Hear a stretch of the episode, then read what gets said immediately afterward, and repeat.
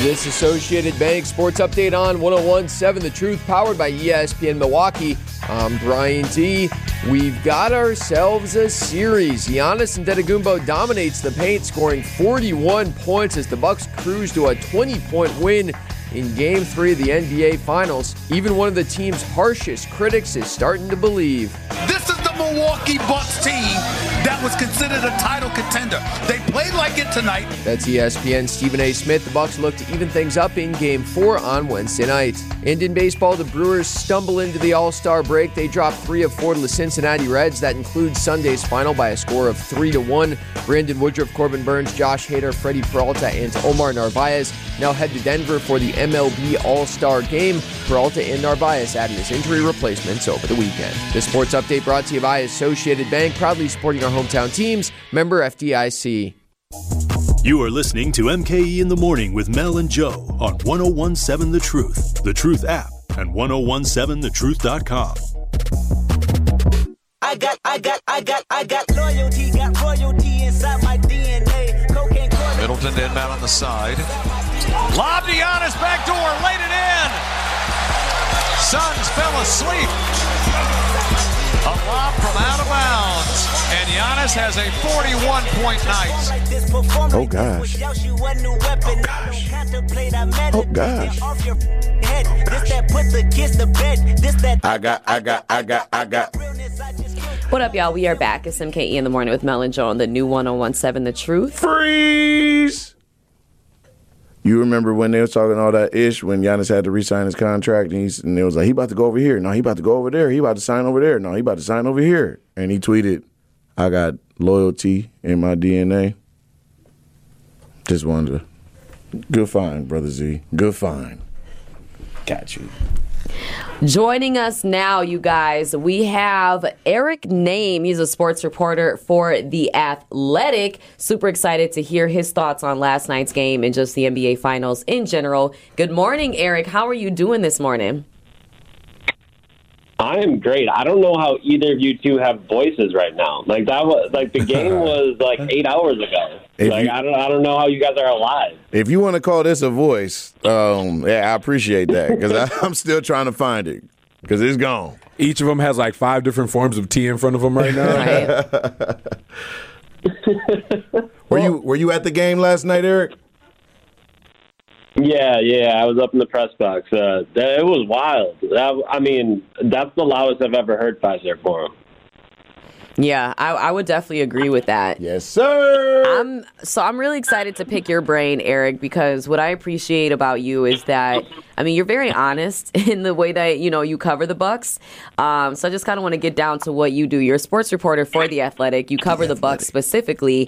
Um, you've hosted a Hear the Deer podcast with Trayvon Edwards, which who by the way I love Trey. I've known him since Brandon's uh, rookie year, and I absolutely love Trey. So when you guys had a podcast together, I was super excited about that. Um, and then I know that you covered the Bucks here at ESPN Milwaukee as well. And fun fact, Eric, wait, I did not realize this at first. You wrote the book 100 Things That Bucks fans should know and do before they die, and I had no idea that you were the author of that book when I originally read it. So yes to that. You know, Do read books. I love reading and I love those type of books. I had read the Packers one originally, and then one of my friends bought the Bucks one for me. And Eric, like, first, like I, I read that you were the author, but like it didn't quite click. So yeah, I just I had to throw some of your credentials out there. Mel, Mel's What? fangirling over over. I am. She's like, she's I'm like, can you sign my book right though? now, can, you, can you sign my book though? Eric. Like real quick. When we connect in real life, I will have that book so that you can sign it. I'm not kidding. It is on my I'm, bookshelf. I'm sorry, we're playing against Devin Booker. We ain't talking about books no time soon anymore. We'll talk about it in two weeks. but anyway, Eric, again, thank you so much for joining us this morning on MK in the Morning with Mel and Joe. What were your initial thoughts? You know, when the clock hit zero last night, Bucks won, big victory, 20 points. I mean, after games one and two, we're a little bit nervous, but we've been in this scenario before. So just curious, what were your initial thoughts after seeing the squad get that win at home last night? Yeah, I mean, I, I think it's been kind of interesting to see with this team. They are, I don't want to say comfortable. No one wants to be down 2 0. But uh, I was just kind of taken by how normal everything felt. Like these dudes weren't panicking. They were not concerned in any way to be down 2-0. And you know, like Drew Holiday the other day was like, "Man, we lost by 40 to the Nets in in game 2 in that last series." Like this we we only lost by 10 in this one. Like we we're in this. So to me it was it was kind of I was wondering if it was just like false bravado, right? Like you, you you've done it before, so you think you can do it again, and you know now it's the NBA Finals, and maybe you can't. And I mean, they just absolutely answered the bell last night, and it was a, a spot where Giannis is doing whatever he wants in that series, which is incredible. Like a 40 point, 10 rebound game in back to back games. That's just like not something people do. So Giannis is doing whatever he wanted. And last night, Drew Holiday hit some big shots in the third quarter. Chris Middleton had a big first half. And and really, it looks like you know if Giannis is going to be able to get whatever he wants, the Bucks just need one of those two guys to show up.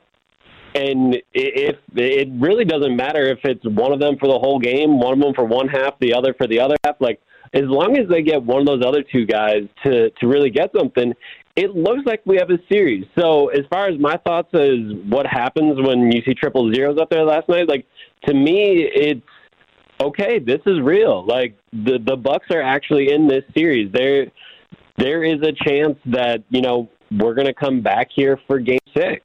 Like I, I wasn't sure if that was going to be the case after after the first two games down in Phoenix and I mean, they really showed something last night. So uh, I feel like we have a series now. Eric, I feel like sports media tends to kind of jump off the cliff a little bit every time we lose. Like, oh, they're done. It's uh, out. They lost game two. They're done. Oh my gosh, they can't. They can't compete with these guys. Look, the Sun or the Nets or the Hawks or the, the like. Come on, man. This is a seven game series. Can we keep the umph in it, please?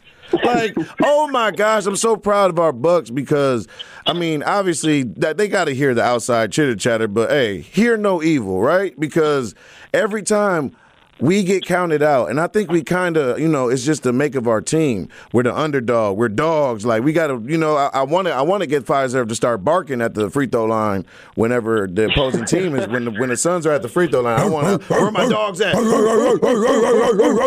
I just want to know why do why do they always why do why do sports media love to count us out, Eric? I think the big thing is, you know, I I like to think I don't do this, but you know, like there's a lot of people that want to like get some extra clicks and get some extra headlines, and you know, it, declaring something over before it's over allows you to get those clicks after game two, and then when all of a sudden the other team wins and it's even after game four, then you can get some more clicks then. And then when that team loses game five, you can say the losers, the, the season's over, and then you get some more clicks then. Like that's, just, I mean, if you look at that that Nets Bucks series, like there was a lot of declarative statements made, and yeah. none of them ended up being true, and the thing went seven. So, uh, I mean, I just think again, I, I like to think I don't necessarily participate in that, but you know, if we're talking about uh, any of the talk shows at ESPN, like all that stuff is going to, uh, you know, really need to have big declarative statements. When in reality, like a lot of the times with with NBA playoff series, it's a long series, and and me telling you after the Bucks are down two that you know, this is a long series and that they're probably going to come back and it's probably going to be fun. Uh, that doesn't move the way that saying it's over, they stink. Like that stuff moves more. So to me, I, I think that's a big thing. And then I also think with this Bucks team, it, it is a team that people have wanted to write off for a, a long time. I mean, yes. as long as I've covered this team, you know, I've people always call me like a Chris Middleton apologist or something like that, where I'm like, yo, Chris Middleton's good. Like uh, you, you can say whatever you want, but he's like actually good at basketball. And yet you always hear like, oh, you know, the Bucks don't have a second star. And then Drew Holiday comes in, and it's like, oh, well, Drew Holiday isn't good enough. But if he would have got traded to the Nets, all of a sudden he would have been, you know, the best player in the league. Like, exactly. There's always this. There's always this desire to write off the Bucks just because I mean, haven't done it in a long time. They're in a small market. People don't like coming to Milwaukee. Uh, like all of those things play into the way that people perceive this team, and it, you know, it's just not like an accurate representation and, and an accurate assessment of this team. We're talking to Eric Name, sports reporter for The Athletic. What's going on, man? It's DZ. I got a question for you. Speaking of coming to Milwaukee, now wanting to come to Milwaukee, the Suns actually are bringing people to Milwaukee. How you feel about that, man? They're bringing, I think, as they said, like some some of the staff. Maybe some fans. I mean, I'm, I'm already Right. knowing there's fans out here. What's your take on that? Do we need to send people to to uh, Phoenix? Oh, I mean, I feel like it's an eye for an eye, isn't it? Like it's the NBA Finals. Like if they're going to send people here, like the, I feel like the Bucks got to respond as an organization and send some people, send some people down to Phoenix. But I, I mean, this is something I've seen in like a number of different places. I know the the St. Louis Cardinals made like a bunch of headlines for flying all their people out for like a clinching World Series game, uh, which I mean, I thought it was funny that the Suns chose Game Four of of the NBA Finals It's because very telling.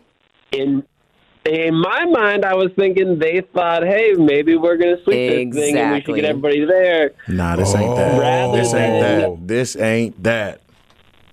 I, that's what I'm saying. So now all of a sudden, everyone's going to come up here and get their heart broken. That's Like, right, Eric. Let's go. My fault, man. I'm, So, I still, mean, I'm, like still, I'm still, I'm still fired up from last night. My bad, man. No, you're good, but I mean, like it. It was super interesting to me that that it was like so early in the series because you don't know what's going to happen, and again, you hadn't seen this Suns team play Milwaukee, and I thought you could see it like made a really big difference. Like Devin Booker had a really bad night last night, and I just thought like one of his first shot attempts was off the side of the backboard. Like he he was I'm not gonna say shook, but you know talking to some of the people around the team, there was a bunch of people that said this was going to be like the first real road game that they had because when they went to Denver, the Nuggets fans already thought the season was done. The Clippers crowd wasn't as good. Like they thought this was going to be like the first real road test, and uh, I mean, I'm not going to say they failed it, but it, it didn't look good last night. So uh, they have a lot to work on for Game Four. Eric Name, sports reporter for The Athletic. Eric, you just said something. You said that, you know, they they're they're here for game four. Maybe they thought they were gonna close it out. I thought now this is just me. Like everybody was excited about Chris Paul going to his first finals and all that, which is, you know, dope out of a sixteen year career.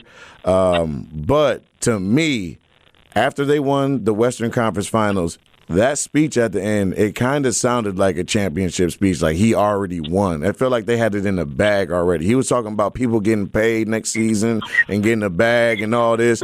I like did did it seem like that that to you like they kind of were counting their money before they got it?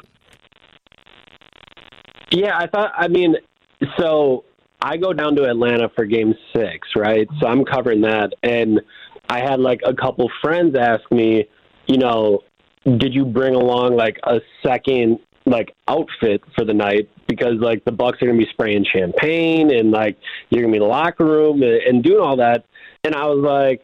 Honestly, I don't know that the Bucks are to celebrate. Like, if they win in Game Six, like I don't know that they're to do that. And to me, that was like a pre- it seemed like to be a pretty like sizable difference between the two squads was that like obviously the Bucks were in a weird place with Giannis hurt and, and no one really knew what his future was going to be.